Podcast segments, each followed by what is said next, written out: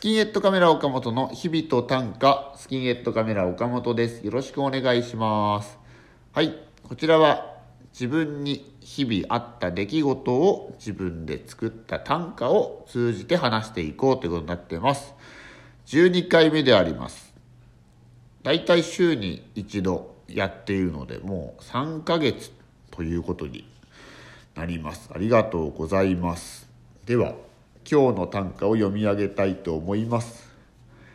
作られた街が壊れて窓からはゴミ箱一つあるのが見える。作られた街が壊れて窓からはゴミ箱一つあるのが見える。はい。こちらはですね、えー札幌吉本というところに僕は所属してて、札幌吉本の事務所がこうあるんですけどもその隣にですね、まあ、その事務所は社員さんなどがこう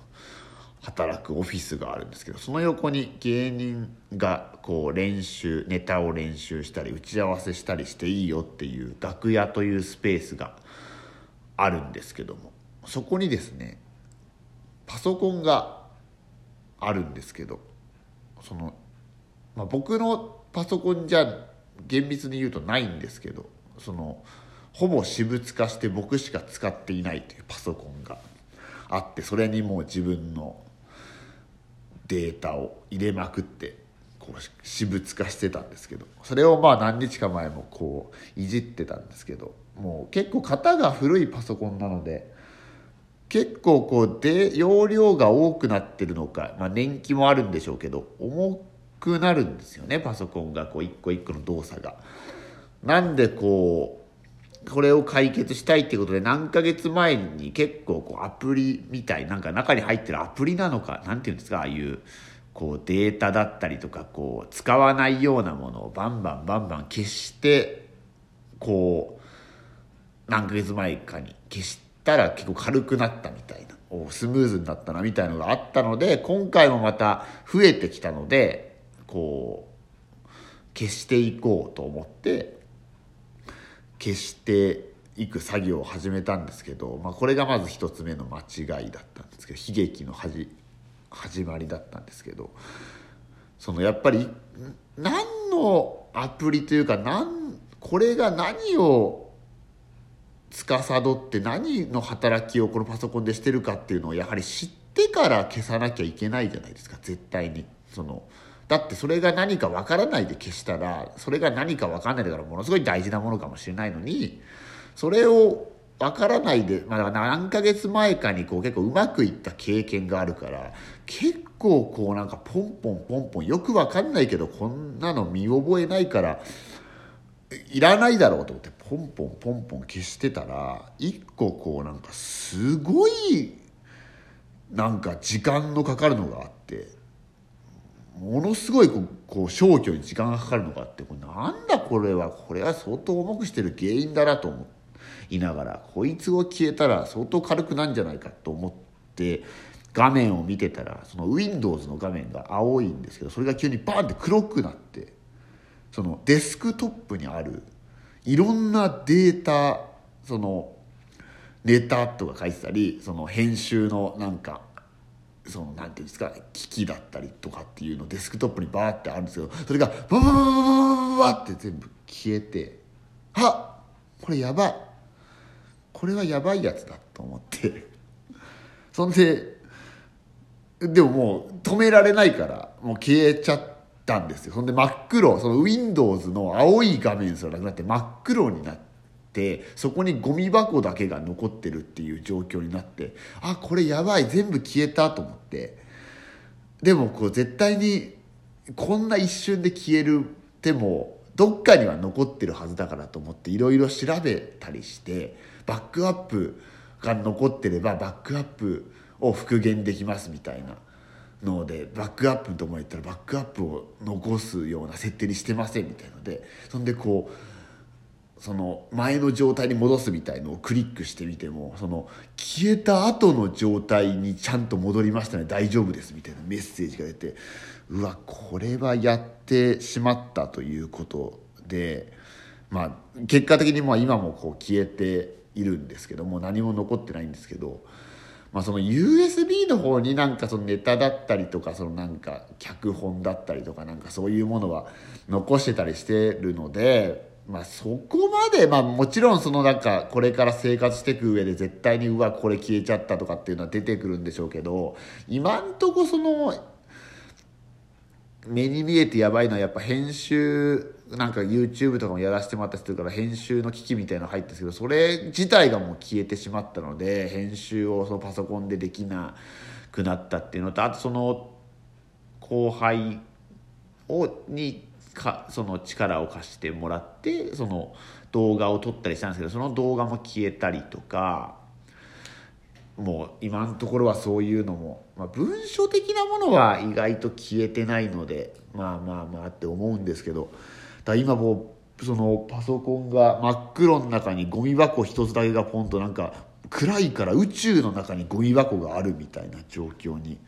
なんかなっててちょっとシュールな状態になってるの。ことをちょっと読んでみましたねだからもうこうパソコンでまだ良かったじゃないけどこれスマホとかってもっともっと入ってるからこれバックアップとか僕もちゃんと意識してするのはたまにしかしてないからやっぱそういうのってしなきゃいけないしやっぱり本当に大事なものはやっぱり紙で残しとかないとって思いましたね。そう若い頃はなんか誰かが言っててその残しとくようなものは残しとかなきゃ覚えとかなきゃいけないようなものは大したものじゃないみたいなことを聞いたことがあるんですけどそんなことないっていうのをやっぱり年いって思うんでやっぱりいいものでも忘れたりその量のこともありますから忘れたりするんでやっぱり残しとく紙媒体とかで残しとけば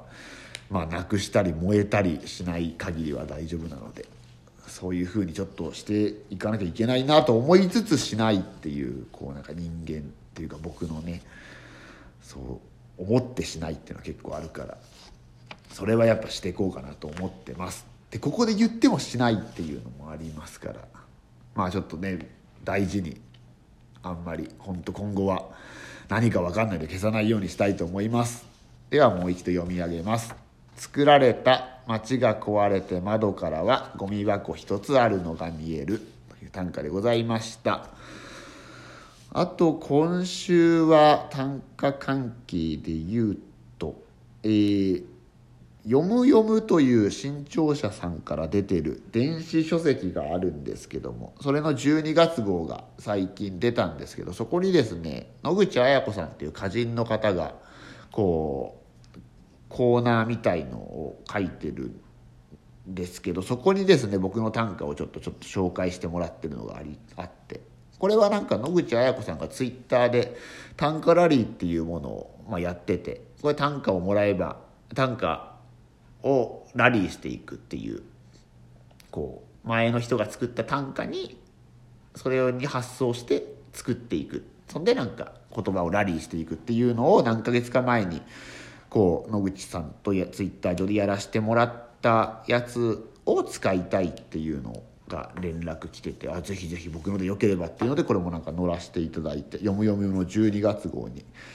載ってますので。まあ、僕の作った短歌が「まあ、色付きのそうめんごときに気を取られ見逃す宮本浩次のシャウト」っていう短歌なんですけど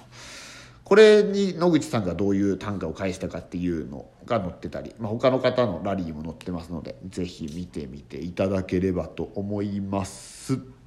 ではお便りを募集したのでお便りをもらっています。読み上げます。ひとみさん、おはようございます。おはようございます。毎週ラジオトーク楽しみにしてます。ありがとうございます。木下達也さんの本読みました。とても勉強になることばかりでもっとたくさん短歌を作ろうと決意しました。木下達也さんの本は木下達也さんの天才による凡人のための短歌教室っていうのが出て、それに僕の短歌がまあちょっと載ってますよということで読んだということですね。はい。あと読んでいて、あなたのための短歌一首がとても素敵だなと思いました。はい、これはあなたのための短歌一首というのは木下達也さんがこうやってるその人のためだけに短歌を作るっていうのでなんかお題悩みだったりあとそんな言葉だけでもいいからもらってその人のためだけになんか郵送かなんかで送るんだと思うんですけどそれがとても素敵だなと思いました。それがねちょっとその雑誌雑誌じゃない本の中にもちょっと載ってるっていうのがあって素敵だなと思いました。素敵ですよね。大変おこがましいお願いで申し訳ないのですが実は私もう少しで誕生日を迎えるのでぜひ岡本さんに短歌をプレゼントしていただけたら嬉しいなと思いました。もちろん有料で買わせていただきます。どうかよろしくお願いします。スキンヘッドカメラさんの誕生日に言葉のプレゼントをするというネタも大好きです。これからも応援していますということで。ねえ誕生日に僕の短歌いや全然作るのはいい。まあお金はねこれは木下達也さんのパッケージを丸々パクるのでこれをやるってなると丸々パクるのでお金はもらえないですけど。じゃあこの質問のところに何で短歌作ってほしいかっていうのとまあそれは短くても長くても全然悩みでも何でもまあ同じシステムで良い良いので。それとなんかお名前と住所かな？住所いただければそこに送りますのでそういうことにいたしましょう。ね、僕が、まあ、僕はねそのプロのどこからが歌人っていうのが分かるんですけどプロじゃないのでどこまでできるか分かんないですけどちょっとこういうのも経験なのでちょっとやってみましょうなのでここの質問のところにお便りのところにその作ってほしい短歌のなんかエピソードでも言葉でもどんだけの量でも少なくても多くてもいいので書いていただいて住所と名前を書いていただければそこにお送りいたします。はい。じゃあ最後駆け足になってしまいましたけど12分がもうすぐなので。はい。是非また来週会えますように。ありがとうございました。